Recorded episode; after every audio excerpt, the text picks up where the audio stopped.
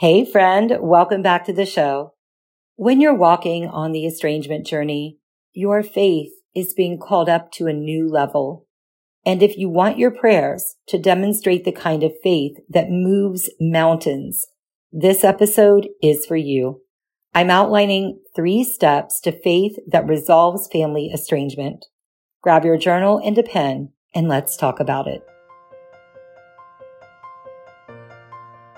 Hey friend, welcome to the Estranged Mom Coach podcast. Are you going through a family estrangement from your adult son or daughter?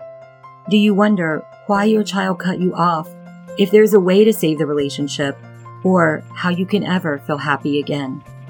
You can only distract yourself and avoid thinking about it for so long, and then it hits you all over again. How can this be happening? I'm Jenny Good. I'm a certified coach trained in mindset neuroscience family estrangement, and emotional healing. I'm also a mom who's been through adult child estrangement and reconciliation. I teach Christian estranged moms how to increase their odds of reconciling with their child and how to achieve emotional healing and happiness in the meantime. And we do it from a biblical perspective. So grab your tea, pop in your AirPods, and exhale. Welcome home, Sister Mom. It's going to be okay. Quick disclaimer I am a certified coach, not a therapist. If you think you're suffering from a mental health disorder, please seek help from a licensed therapist or call 911.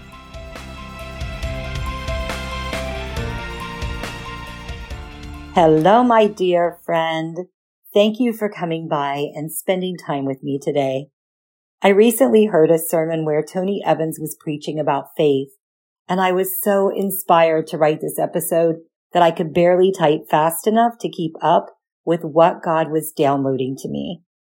You might want your journal and a pen to take some notes. So if you need to pause me to grab those, go ahead and do it now and come right back. When you're walking through estrangement from your daughter or son, you are being called up to a new level of faith. It's easy to say that you trust in God and that you believe Jesus, but when you're suffering the feelings of rejection, isolation, sorrow, anger, and abandonment, your faith is being called to a higher level. You will not always see the movement of God on your estrangement when it's happening, but that does not mean that he isn't moving. He absolutely is. Too many times, estranged mothers fall prey to the enemy's whisperings, telling you that your prayer is not being answered or that God said no when he actually said yes. To get your breakthrough, you must believe in the integrity of God. Full out belief, 100% in kind of belief. Let's talk about the definition of integrity. Dictionary.com defines the word integrity as adherence to moral and ethical principles soundness of moral character, honesty. Other words that mean the same thing are honor and virtue. So we must believe that God is moral, ethical, honest, and of sound character. And if you believe that, then you know that he is moving on your situation. He wants to help you and he will not harm you. We know this because the Bible says so and because we can also know this based on his integrity. In 2015, my mom's cancer battle was drawing to an end. She entered hospice care in my home, and we were preparing to be with her to honor and care for her as she ended this part of her journey and went on to be with Jesus. The first day that she was here in my home in hospice care, my daughter had taken her to the bathroom and she went into respiratory distress and could not walk back out of the bathroom. My daughter came and told me what was going on, and I went in to try to help. My mom's breathing was labored, and she had broken out into a sweat from trying to breathe. She was scared, and she felt that there was no way she could get back to her bed. I needed her to trust me and allow me to get her there, but she was really afraid and in distress. I asked her to look at me and I put my forehead against hers. I asked, Mom, do you trust me? She shook her head yes, and I told her, I will absolutely not let you fall, but I need you to put your feet on top of mine, and I'm going to walk you out of here. She wrapped her arms around my neck and she put her feet on top of my feet, and I walked her out of that room. Three things happened there, and I want you to grab a pen and write this down. Write down number one, keep your eyes on Jesus. My mom looked at me. You have to get your eyes on Jesus. You have to look at him and keep your eyes there, friend. Don't ask your friends what you should do about the estrangement. Don't compare yourself to the mother-in-law or to the moms that you see on social media. Don't turn to psychics, investigators, or secular coaches and therapists. Look at Jesus. Now, write down number two, trust in his integrity. My mom trusted me. She believed in my integrity. She knew that I would not lie to her about keeping her safe. She believed if I said I would not let her fall, then I would not let her fall. You must trust in the integrity of God.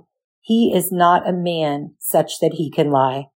If you only trust what you can see, that is not faith.